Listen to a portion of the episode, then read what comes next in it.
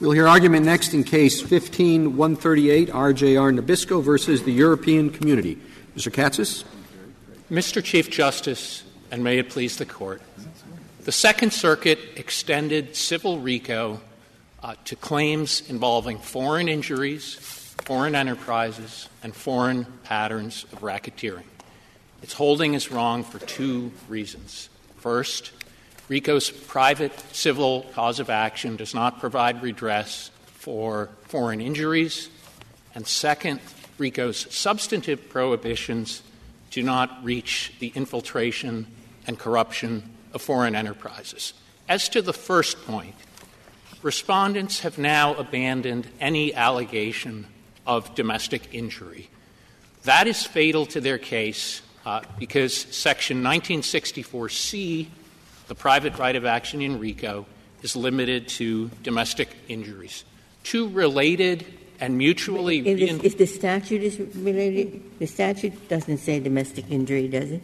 The statute says injury, Justice Ginsburg, by application of the presumption against extraterritoriality. Injury is the focus of Section 1964C, and therefore injury is limited to domestic application absent a clear indication to the contrary. That is a straightforward application of this Court's decision in Morrison, which says you identify the focus of the provision before you, and you limit it to domestic application unless Congress says otherwise. So then you're making a distinction between RICO when the government is using it as a prosecutorial tool and RICO. Yes, we are making a distinction between Section 1962, which is the underlying criminal prohibition, and Section 1964C, which is the private civil right of action.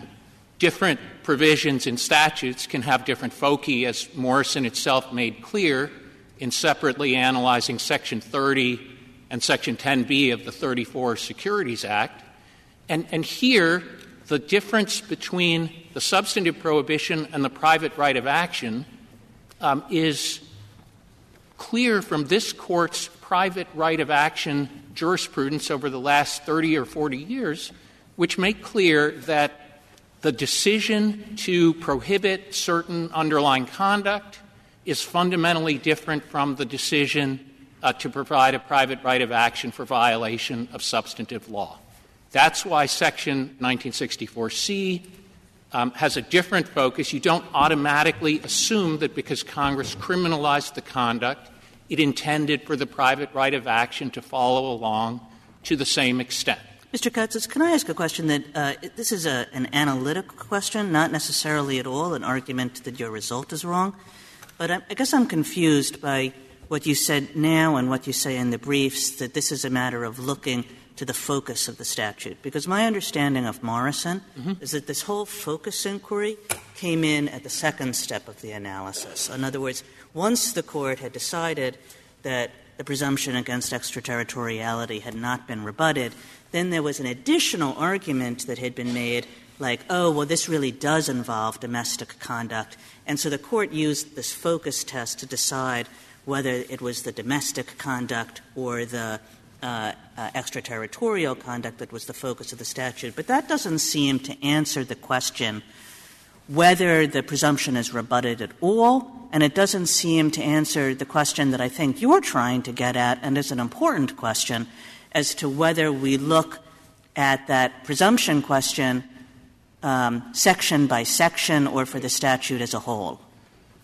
I think the rule that emerges from Morrison is that what has to be domestic is the statutory focus. Morrison is Section 10B, and there were two choices. There's the element of deception, and there's the element of the securities transaction. And it's foreign transaction, domestic deception.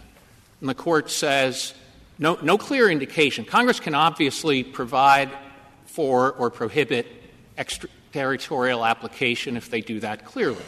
If they don't do that clearly and the presumption is going to operate, you have to figure out whether the focus of the statute is one element or the other. And they said the focus is the transaction, and therefore that is what has to be domestic. And because the transaction in Morrison was foreign, the application of the statute was impermissibly extraterritorial. I guess I just would have thought that the question is whether these are discrete provisions in some way, such that a conclusion as to the extraterritoriality of one doesn't really affect, doesn't tell you anything about the extraterritoriality of the other. And it seems much less important as to what the focus of the statute as a whole is, even, you know, if one could answer that question.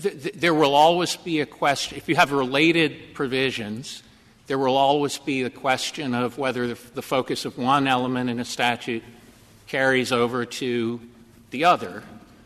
This case, on the question of injury, the issue before you is whether Section 1964C, the private right of action, has its own focus, or whether it just travels. Well, if it isn't, why did — look at the first example of what Justice Kagan's talking about, Appendix B of the government's brief, 18 U.S.C. 37B, jurisdiction over acts of violence against a person at an international airport outside the United States if the offender is found in the United States.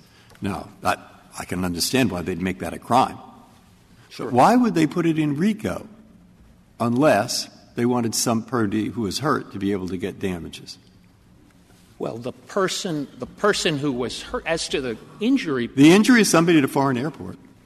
The person who suffers injury from violation of that act can't recover under RICO, because RICO is limited to recovery for business or property. Well, so suppose his business is hurt. I mean, you know, they blew up an airport in Tasmania. Okay, so I guess that blowing up an airport there could hurt somebody. They'd come. But my question is, what's it doing in RICO if, in fact, Congress doesn't intend a foreign person hurt to be able to get damages? It's already a crime. That's RICO, and maybe this is a wrong example. Think of they have a list of about 50. Right. Okay. So some of them I can ask this question to. What's it doing in RICO unless they want somebody to get damages? There are something on the order of 200 predicate statutes that are in RICO. And the Solicitor General's appendix cites about 46 of them which have extraterritorial application. All but 7 of those statutes have domestic as well as extraterritorial application, including the one you just read. When you look at the government's appendix, what many of those statutes do is they take a statute has domestic application, and then there's a provision that extends it extraterritorially. And what's quoted in the government's brief is the extension for extraterritorial application. So I think what your question goes to is, well, what about statutes that are exclusively extraterritorial? There's 7 of them. Only one of them out of the 200 RICO predicates was specifically mentioned in RICO as one statute that it should apply. Okay, so your point, your answer is one word, 3 words. Your answer to my question is 4 words. It was an accident. That's the answer. No, I'm not saying it was an accident. Well, then if it was not an accident, explain to me the same question. I don't want to repeat the same question 5 times. All but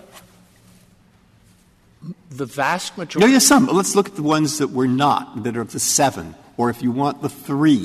Why would a human being — now, you've got my question. Yeah. All right, why is it in RICO if they don't want damages? Let's talk about the one that I mentioned. It's 18 U.S.C. 2260.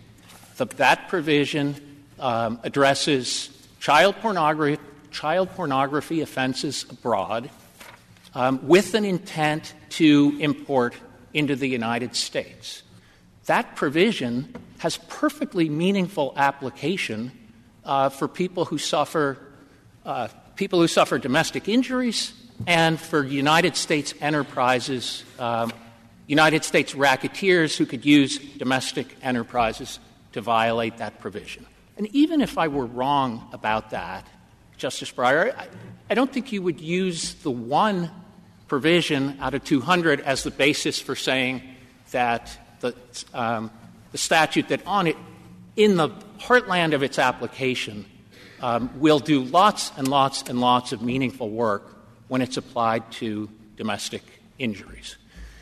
The related point, this isn't just the presumption against extraterritoriality. We also have the background common law rule that causes of action to redress private injuries are governed by the law of the place of the injury.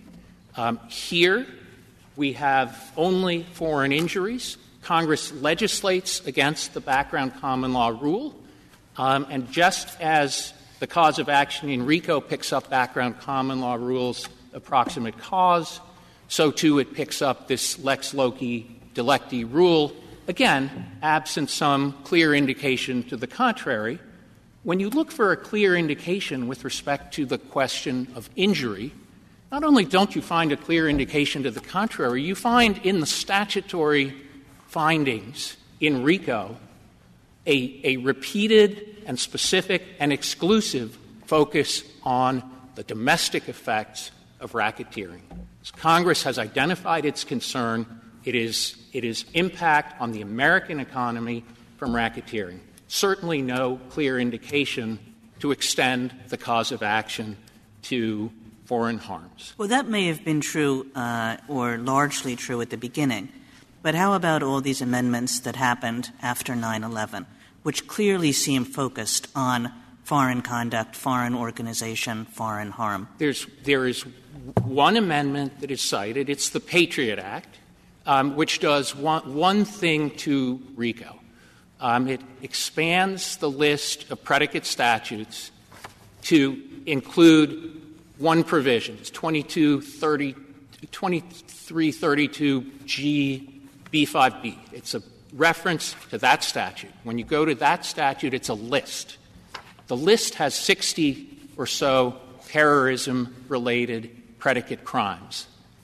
58 of those crimes have domestic application. Well, possibly they have some domestic application, but if you ask, like, why did Congress pass this amendment at this particular moment in time, what was, I mean, recognizing that it's sometimes hard to figure out what was in people's heads, I mean, don't you think that what was in Congress's heads at that moment in time was foreign terrorist organizations committing terrorist conduct on foreign soil? We don't know for sure. I'll give you another possibility, which is what they had in mind was the September 11 attacks, which were domestic acts of racketeering. When they incorporated that list that I mentioned, the very first statute on that list is destruction of a commercial aircraft. Well, that at least suggests foreign organizations, even as to that. I'm sorry? That at least suggests foreign organizations. Well, that explains the incorporation of the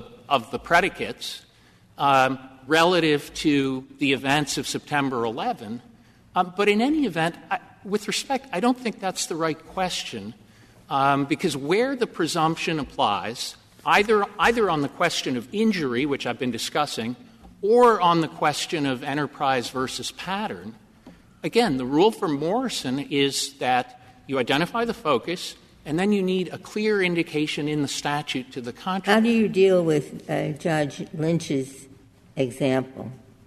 There's a foreign terrorist organization. It operates only abroad, but it repeatedly cuts off the heads of U.S. citizens. That would be a foreign terrorist organization. Operating only abroad, but its targets are all U.S. citizens. I think the underlying acts would be criminally prosecuted and could be punished very severely. RICO, if I understand the hypothetical, the organization is foreign. In our view, RICO doesn't cover that. Here's why. Either civilly or criminally.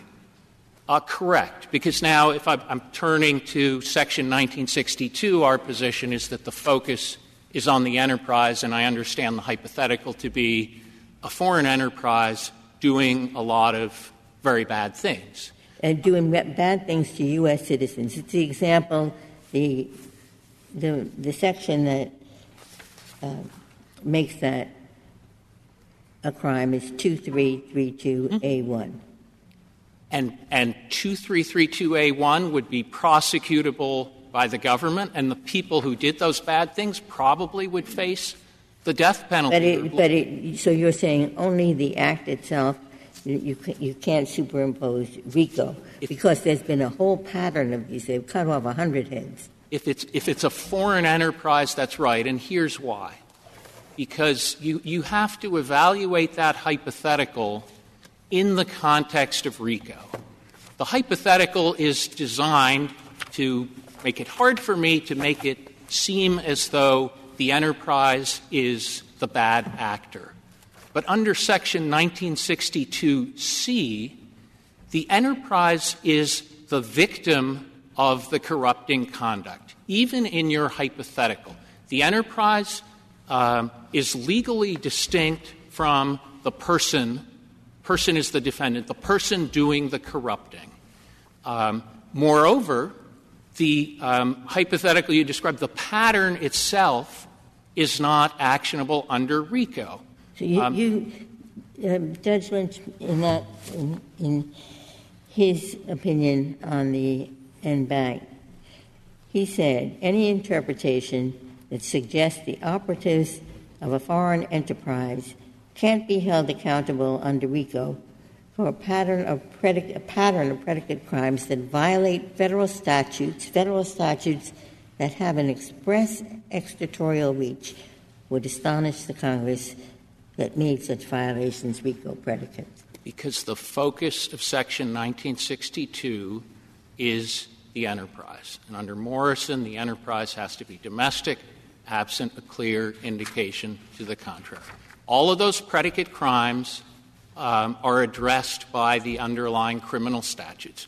RICO doesn't prohibit the pattern. What it prohibits is infiltration and corruption of the enterprise. Well, it does both. I mean, the whole point of RICO is that it does both. It says a pattern of conduct, and it links that pattern of conduct to the enterprise. And it seems to be, a little bit of a fool's errand to decide which the focus is, when RICO is clearly something that melds the two and says there's a pattern of conduct and it relates in various kinds of ways to an enterprise. Perhaps, but you could have said the same thing about Morrison, under which you need both deception and a securities transaction in order to have a Section 10b violation.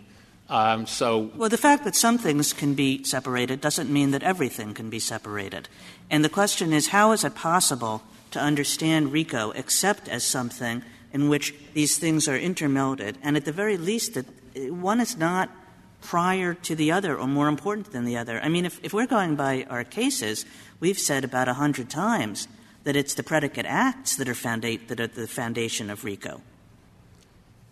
Congress has told you in the statutory findings what they are concerned about. It is infiltration and corruption of domestic enterprises. Consistent with that is the structure of Section 1962. Three different provisions.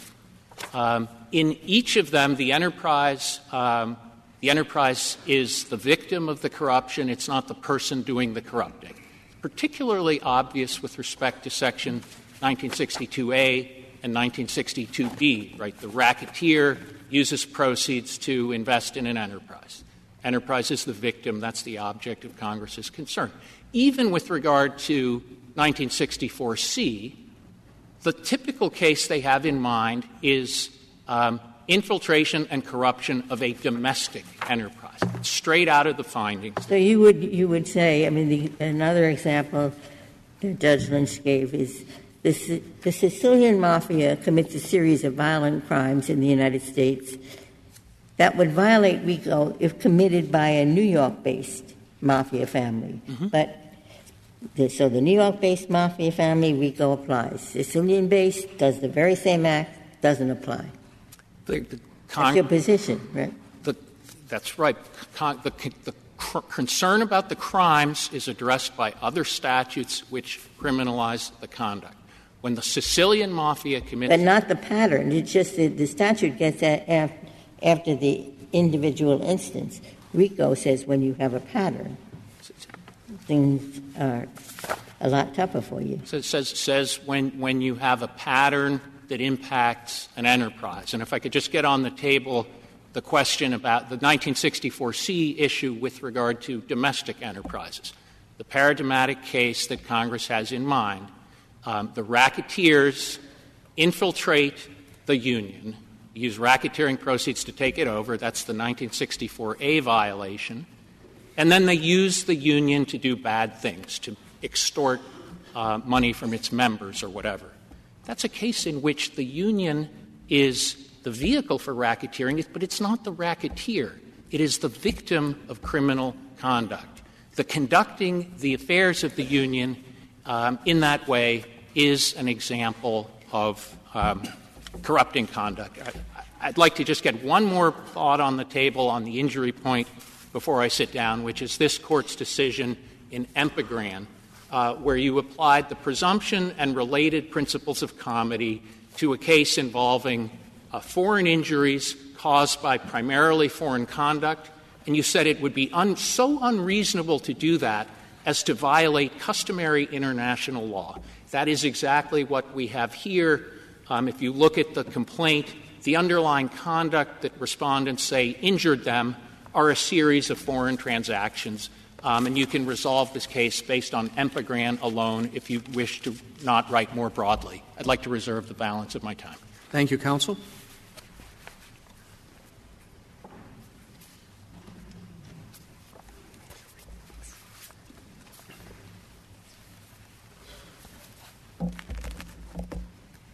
Ms. Goldenberg. Mr. Chief Justice, and may it please the Court. I'd like to talk about both the enterprise and the injury points, but I'd like to start with the enterprise point because Section 1962 most directly affects the government's ability to bring RICO prosecutions and RICO civil actions. As some of the questions have pointed out, there are a number of predicates that are incorporated into RICO, into the definition of racketeering activity, that have extraterritorial application. Some of them have solely extraterritorial application, and that is a clear indication that RICO itself extends extraterritorially to the extent that the predicates that are alleged in the case do. And that is true both of the pattern itself, the conduct of the crimes, and also of the enterprise. And you can see that if you look at the kinds of predicates that we're talking about here. As was observed earlier, many of them were incorporated into RICO after 9/11. Many of them involved terrorist conduct. And the natural way in which the provisions would operate, and Congress would have understood this, is that they would have swept in activities by foreign enterprises as well as the foreign conduct itself. We've given a number of examples of those kinds of provisions in our brief, the killing of a U.S. national abroad, taking U.S. hostages abroad, shooting at aircraft with U.S. citizens abroad with missile systems. There's another example that is, I think, a very clear one, that is Section 2339D, which was receiving military-type training from a foreign terrorist organization, although I suppose it is possible that somebody could go and receive that training in connection with their activities with a domestic enterprise. The very natural operation of that provision is going to be that they're going to be carrying out the affairs of a foreign enterprise, in fact, the very foreign terrorist organization that is holding the military-type training and has those training camps. And so we think that it's clear that the provision has that Section 1962 has extraterritorial applicability, both with respect to the foreign pattern of conduct and with respect to the enterprise, to the extent that a predicate with extraterritorial applicability is implicated. I've heard petitioners talk about two reasons why they think that might not be true, both of which I think are incorrect. One is that the government could just prosecute the underlying crimes themselves and not use RICO. And the other is that, well, in situations in which you have some people in the United States, you could kind of break them off and call them a domestic enterprise. And I don't think either of those is a workable approach to Section 1962. With respect to just prosecuting the underlying crimes, of course, the very point of RICO was that Congress thought where there were patterns of serious crimes that just prosecuting the crime itself was not a strong enough tool for the government, and that it was important for the government to have the special advantages that RICO confers in order to root out the things that are causing these patterns of crime. But RICO imposes, it seems to me, as we've even observed in the domestic context, far more significant the impact internationally could be far more significant than prosecution simply of the underlying offenses. It obviously provides the government with extremely strong prosecutorial reach and penalties far beyond what the substantive elements do, and I'm wondering why that shouldn't cause us to be more concerned with respect to the comedy interests that are at stake when you're talking about extraterritorial applicability.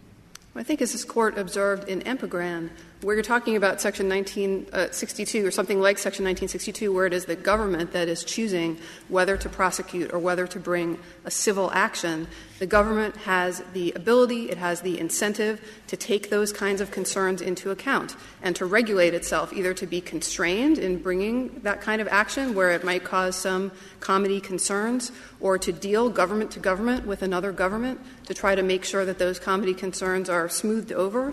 It's on the private side, under Section 1964C, where you have private parties bringing treble damages actions, that the concerns about comedy, I think, are much greater because private parties don't have that same ability or incentive to regulate when they're bringing actions. They are trying to get their treble damages. Oh, I thought this was the same question, but it's I'm elaborating a bit because it's both for you and Mr. Fredericks, really.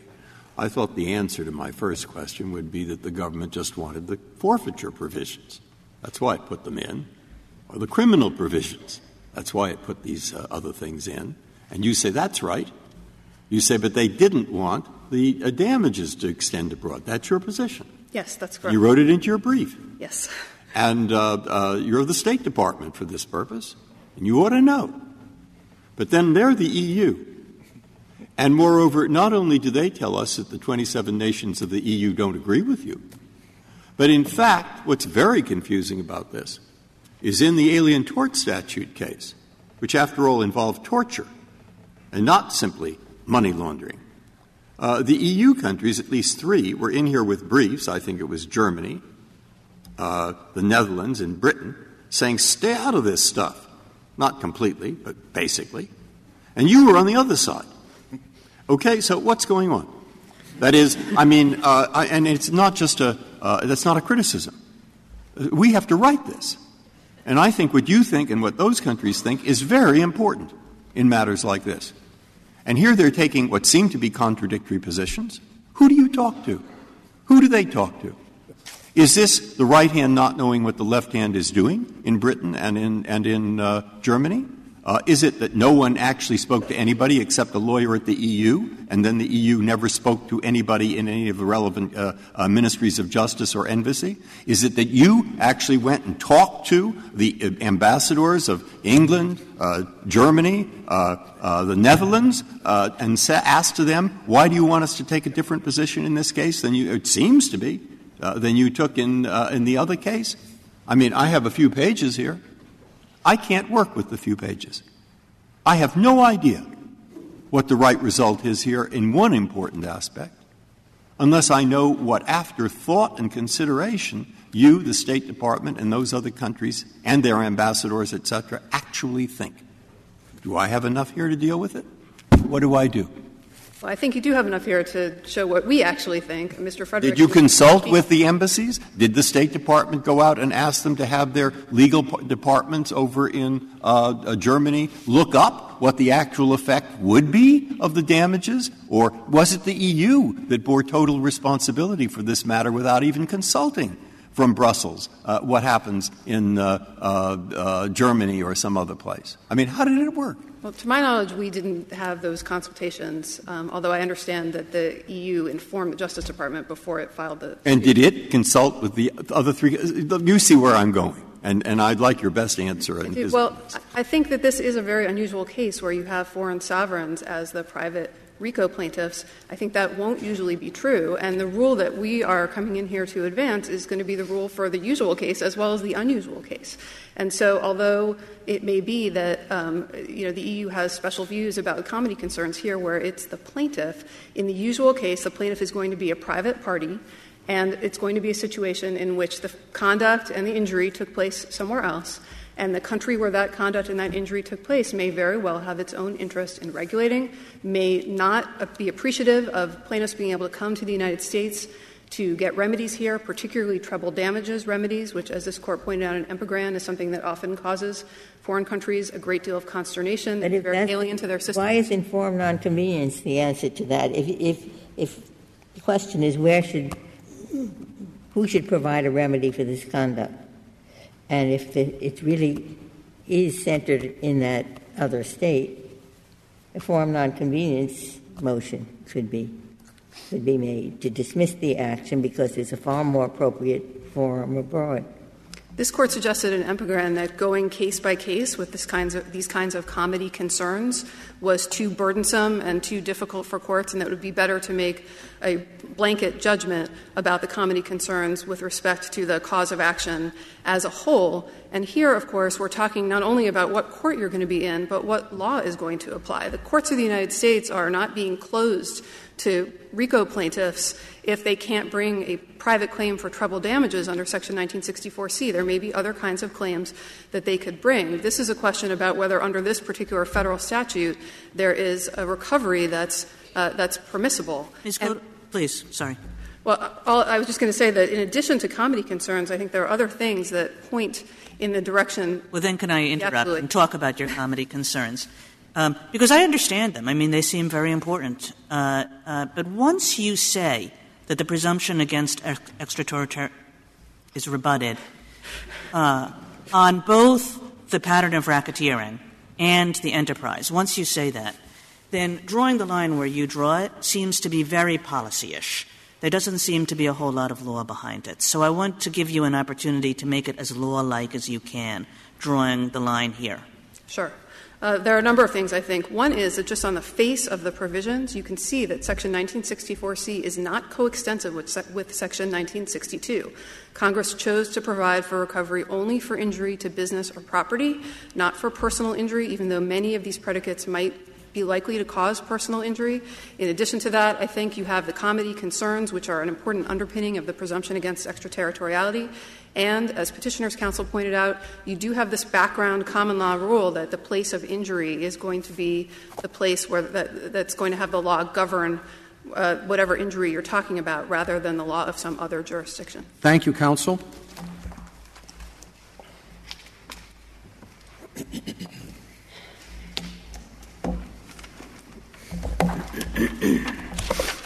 Mr. Frederick? Thank you, Mr. Chief Justice, and may it please the Court. The European Union and 26 of its member states brought this case in the United States against a United States corporation for the actions it committed in the United States and from the United States that had effects in Europe.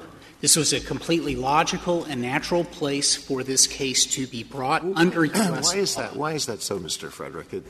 Isn't it rather strange that countries in Europe, member states of the European Union, are suing in the courts of the United States for injuries sustained to their business interests in Europe? Why didn't they just sue in their own courts?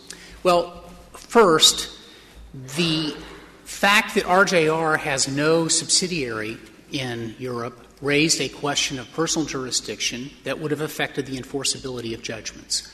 And you had an issue where you had 26 member states that were being affected, and the logical place for them in working together would be in a United States court, for precisely the reason that when the legal advisor in 1982 testified after this Court's Pfizer decision about the applicability and reciprocity of having foreign countries come to United States courts, the legal advisor testified that the United States had brought cases in over 50 jurisdictions around the world. Well, are you saying that the law of personal jurisdiction in the member states of the European Union is similar to that in the United States, that they would not, under their laws, they would say they do not have personal jurisdiction over RJR?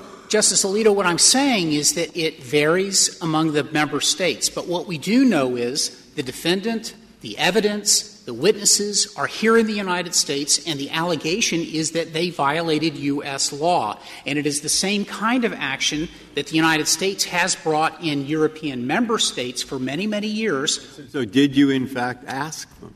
We did. What happened there? Because, look, I'm faced with a situation where the State Department is telling me one thing, It's an area I don't know about. What will really happen in international relations, that's their job. And you are representing the EU, which seems to be taking a position somewhat different than it took previously, and I want to know, who did you talk to? I mean, how did it work? Thank you for asking me this question. We presented information to the U.S. officials before this suit was filed, and were told that the U.S. would be neutral as to it. Furthermore, I can tell you that in 20 years of practicing before this Court, this is the single most comprehensively vetted exercise on my brief that I have ever had. EU officials have gone over every single line and compared with the positions taken by member states in other cases. And the reason why this is important to the EU and the consistency with which those positions is made rests on four very important principles. When Congress extended RICO extraterritorially, there are one of four components that is present in every single one of the 40-some statutes that the Solicitor General puts in Appendix B. The victim is an American. The defendant is an American, the perpetrator. There is effect on U.S. interests, or there's conduct that occurs in the United States. Every one of those four components tracks with an important principle of international law, the territoriality principle, the nationality principle, the passive protective personality principle, and the protective personality. So these issues are things that Congress was considering and was aware of when it made the decision to extend these crimes extraterritorially. But it posed a domestic requirement. Sorry, if you prevail and there is a case with mostly foreign conduct and foreign injuries, and if personal jurisdiction and foreign nonconvenience are satisfied, then these actions could be brought under RICO in foreign courts, correct? Sorry, in foreign courts or in the United States? In foreign courts. Well, not under RICO. I don't think that a foreign government or foreign country would be using the law of its own jurisdiction. Let's say a private person is injured in England can bring a law, bring a suit in English court and invoke RICO? Not that I'm aware of. Why not? Because I'm not aware that the English courts would apply RICO in this way. I have no brief to defend Justice Kennedy in this respect. Well, you're saying it applies extraterritorially. No. What it does, Justice Kennedy, and this is why it's actually important to go through statute by statute all of the provisions in the Solicitor General's appendix, and we've got a binder that's got every single one of them. You can ask me about every one. Congress imposed a domestic proof requirement as to every extension of extraterritoriality for those crimes. The victim had to be an American, the defendant had to be an American, conduct had to occur in the United States, or there had to be some important interest of the United States that was at stake. If those four elements were not required or not part of the statute, then it would not track with the normal international law principles by which nations respect through comity the regulations of conduct emanating from the shores of that country. I thought the victim here was the European Community. It is, but the defendant is an American, and conduct was occurring here in the United States. And if you look at the money laundering statute, Mr. Chief Judge... I'm sorry, I just thought earlier you were citing it, and you said the victim is... One of those four. All I'm saying is that one of the four. Here we have two of them. If you look at the money laundering statute, conduct occurred in the United States, and the defendant was in the United States national. And so... international law is satisfied. Comity principles are satisfied. In those cases like the Alien Tort Statute, where you did not have a cause of action that had been drafted by Congress, and so therefore you did not have a legislative determination of the effect on comity interests internationally, you're left with a situation where you had judge-made law, and this Court, I think, appropriately followed the guidance and advice of foreign nations, which said, be careful how far you extend judge-made law. There's a different principle at stake when there is a considered legislative judgment, and the limitation on that extraterritorial impact is one that has a very clear tie to the United States. You can easily envision situations where private parties prosecuting RICO actions for against European entities might implicate serious comedy concerns, whether the racketeering enterprise is a state-owned actor or an entity that's strongly supported by the government. And in those situations, how would the comedy concerns of the foreign government be taken into account in the private treble damages action? So it's hard for me to see, based on your hypothetical, Mr. Chief Justice, which of the predicate crimes would be asserted as the underlying pattern of racketeering. I actually thought a lot about this. So I haven't found one. Yeah. Here you have a racketeering activity that goes to the illegal trafficking in cigarettes, right? Yes. So, I mean, what if and you have domestic crime predicates, what if the cigarettes were marketed through, an enterprise very important to the government of, some government that sells cigarettes. You can imagine other products. In other words, it's here you have sort of an organized crime enterprise, but the way the racketeering statute works, and we have a lot of experience with this domestically, it reaches far beyond what you would have thought Congress had in mind when it used the word racketeering, and certainly involves otherwise legitimate enterprises. But, Mr. Chief Justice, my point is that if you look at each one of the acts that is incorporated and has an extraterritorial component, there's a direct tie to the United States, and the crimes have to be indictable under federal or state law. So with respect, I think what you're hypothesizing is a situation that would be a null set, and that's where these crimes are occurring in Europe under European member state laws, and somehow there's going to be a tie into RICO. That wouldn't be possible under a plain reading of the RICO statute. Because it's only the statutes that have the extraterritoriality built into them. That's correct. Most statutes that are crimes that are punishable under RICO will not have the extraterritorial provision in the underlying statute. That's correct. There are roughly 3/4 of the statutes that are incorporated into RICO that do not have an extraterritorial effect, and those would not be subject to a RICO case that would have extraterritorial consequences. Candidly, why is the EU suing here?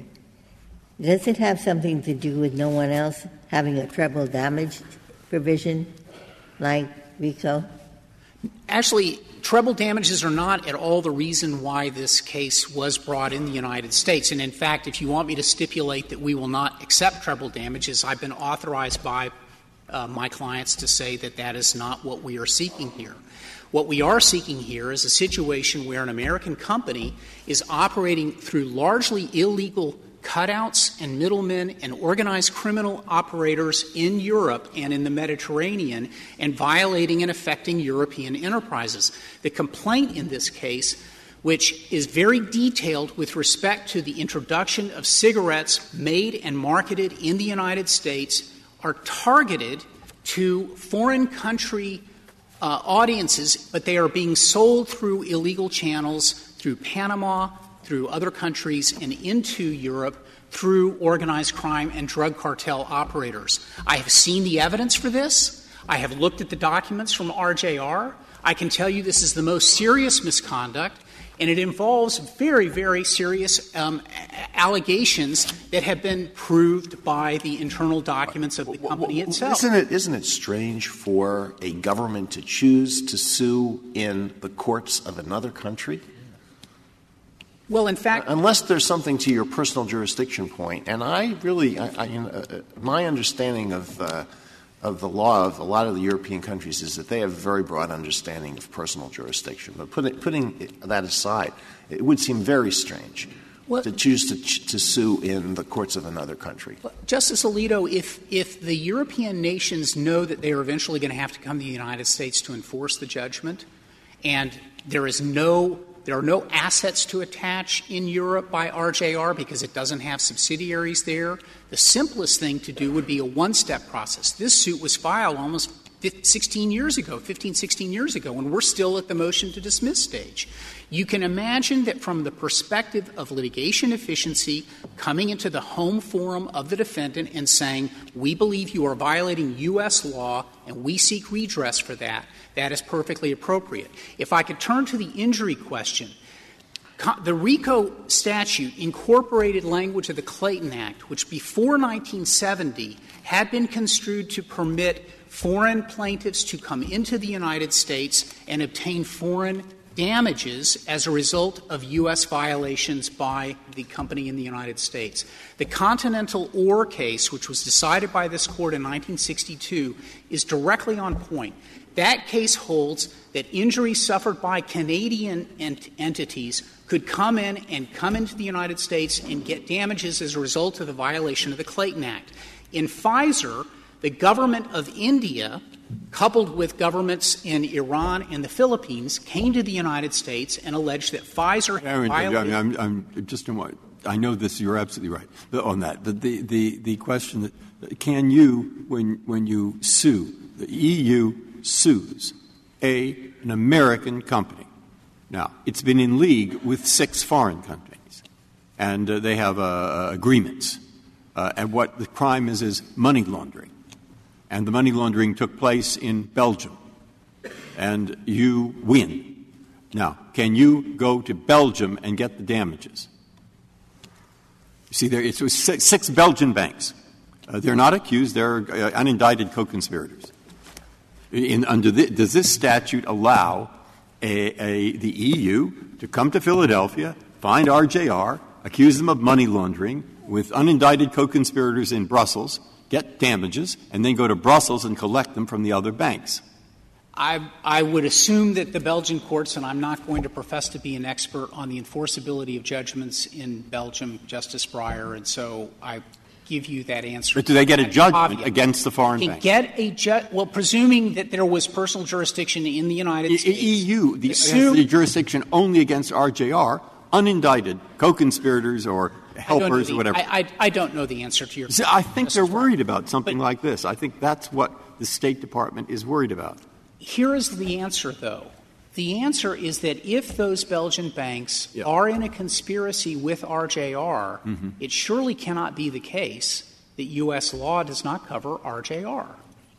If there is a question about the enforceability of a judgment against the Belgian banks, presumably the Belgian banks will make that argument, and they will claim in Belgium that somehow a suit prosecuted in the United States in which they were co-conspirators is somehow not going to cover their activity. Our point is that it can't be the case where for centuries the United States courts have been open to allow foreign plaintiffs to come in alleging injury caused by U.S. actors under U.S. law, that somehow we're going to read the Morrison principle as a way of constricting the available remedies. Nothing in Morrison suggests that you would do that kind of extraterritorial slicing and dicing, where once you had concluded that the underlying action here was one that observed and respected international norms and went to extraterritorial lengths, provided in this case that there is a tie to the United States, then whatever remedies are available are available. And after Pfizer, a number of U.S. companies were concerned about it, and they went to Congress and they asked Congress to restrict it. And the hearings that we've laid out in our brief, and this is page 45, note 11, goes into the legislative history of this, and the State Department, Justice Breyer, took exactly the opposite position, because the State Department said reciprocity demands that we be allowed to go into other nations' courts, and the availability of our courts for foreign nations to come in for violations of U.S. And if you look at footnote 13, which is on page 55, the State Department testified to Congress that the United States had brought more than 50 actions in nations around the world. So the idea about comedy is one that respectfully is a decision that is made by Congress, and it is not for the executive branch to change its position for the purpose of trying to snuff out a remedy that otherwise would be available to a foreign plaintiff. Well, Mr. Fredericks, I understand that argument with respect to what's the ordinary remedial provision of a statute. But this is something a little bit more than that, right? Because this statute also, this provision also includes substantive elements that don't apply except in the civil suit for damages. Isn't that right? That's true. So why doesn't that make the difference? It could. And, Justice Kagan, if you were to decide that the three verbs that are in 1962, A, B, and C, which are influencing, buying, or investing in, had to have a domestic component, we still would satisfy that because our allegations in the complaint are that RJR from its corporate headquarters in New York and Winston-Salem was engaging in those conducts to affect and corrupt the foreign enterprise or the domestic enterprise, as was the case with Brown and Williamson. Well, if we look just at 1964C and apply the Morrison analysis in a straightforward way, would that analysis work in this way? There isn't any reference in 1964C to extraterritorial application. And where would be the focus of 1964C? Would it be the injury to business or property? So, Justice Alito, I have two responses. 1964 incorporates directly 1962. So there is a direct reference to the definition of racketeering that has the some 46 predicate acts that have a clearly textual extraterritorial effect. So I think that by incorporation you would interpret it that way. And the second thing is that when Congress used that language in 1964, it was tracking the Clayton Act.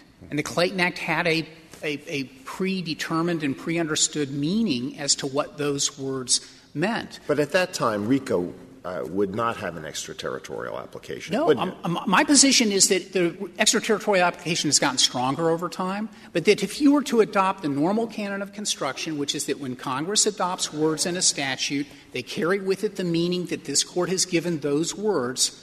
The same words were in the Clayton Act as they were adopted in 1970, and as Justice Kagan pointed out, the case has only become stronger with the addition of the money laundering and post-Patriot Act additions of those predicate acts. But the third answer that I would give you, Justice Alito, is that even in Morrison itself, the Court's opinion says once we have found there to be extraterritorial application, it's not for us to be deciding that there are different provisions that shouldn't have that. And that's essentially the argument that is being made, is to take an extension of Morrison beyond where the Court was. Well, but they didn't. The problem with the Clayton Act is, even at this time, it's been a nightmare for foreign countries, and there's always been controversy around it. And there were cases called Tamberlane and others which, led to the kind of thing that the SG has described in his brief. So the Clayton Act is helpful in one respect, but not helpful in the other respect. And my answer is Congress has addressed some of those concerns in the antitrust area with various amendments that affect that only go to conduct. And classically, what Congress is getting at is conduct, not remedy. But in the conduct area, what Congress has done in one of the antitrust amendments for the Sherman Act was to say we're only going to affect foreign conduct if it has a domestic effect. But it is still a focus on conduct and not on remedy. Congress is very well equipped to deal with this issue should it perceive that there to be a concern. But, Justice Breyer, I would point out that it would be odd to suppose that Congress was intending to turn the United States into a place where criminal activities could occur from the United States that was affecting our closest allies, and there was nothing those allies could do about it by going into the United States and trying to vindicate and seek redress for those harms. That would be a very, very stark departure from this country's long history of having respect and provide a remedy for foreigners who are harmed by actions of the United States and its citizens.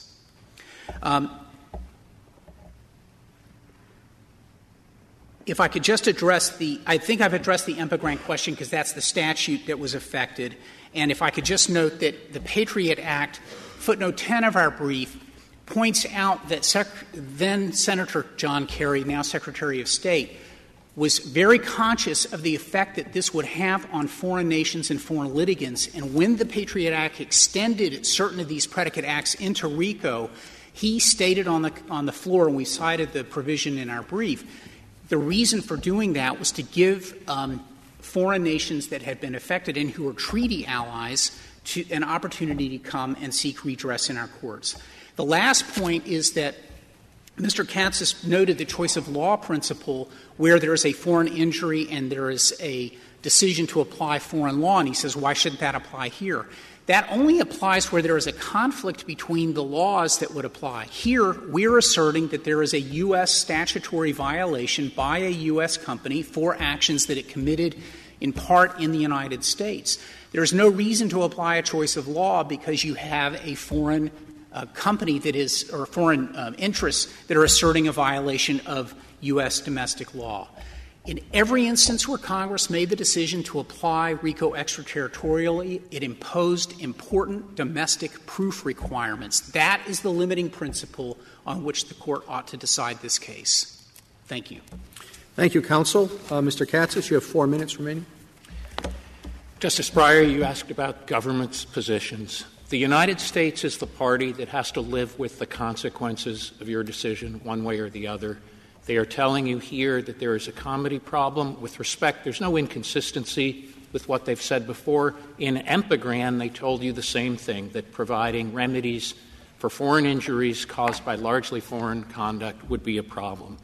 The EU is here as a party in this case. But take a look at what they said in many other cases where they were in the more detached position as an amicus, in OBB, in Keeble, in Sosa, and most importantly, in Empagran itself, which is the case involving foreign injuries caused by largely foreign conduct. They said in that case there would be a huge comedy problem with extending American law. With regard to comedy, Justice Kagan, you asked, is it too policy-ish? It's not, because you have all of these background presumptions and principles. I spoke about the presumption against extraterritoriality and about the common law background rule of lex loci delecti. A third principle is the Charming Betsy canon, that you construe federal statutes not to violate international law absent a very clear statement to the contrary. And that's what we have here, because Empagran says that applying U.S. law to provide redress for foreign injuries caused by largely foreign conduct would be unreasonable and therefore a violation of customary international law. You also ask, why draw the line at injury once you establish the underlying predicate applies extraterritorially? First reason is that the decision to create a private right of action is different from the decision to criminalize the conduct. The money laundering statute applies extraterritorially, but there's no private right of action for people injured by money laundering. The second reason is that Empagran applies that principle to the question of injury, and specifically does so with regard to the very antitrust provisions that were in effect pre-1982, in effect when RICO was enacted, to say there's this category of cases involving foreign injury where the government can prosecute but the private party cannot bring an action for civil redress. And that's an important distinction precisely because private parties are not constrained by prosecutorial discretion. It is aggressive to apply American criminal law, but at least the government, the Justice Department, has to talk to the State Department and take into account any comedy concerns, any problems that particular prosecutions might bring. That is not the case with respect to private plaintiffs. Mr. Frederick said that the underlying predicates here track international law. That is true in the sense that they are written to be consistent with Section 402 of the Third Restatement of Foreign Relations, but there is an independent requirement that the application in a particular case must be reasonable under Section 403. That is the provision that you invoked in Empagran. That is the position that is the problem with this case here. Finally, Mr. Frederick said this case involves United States conduct. Petitioners are 4 transactions removed from the original problem in Europe and 2 transactions removed from the cigarette sales All of those involve European transactions, and Reynolds' alleged conduct involves transactions in Europe, Central, and South America. Thank you, counsel. The case is submitted.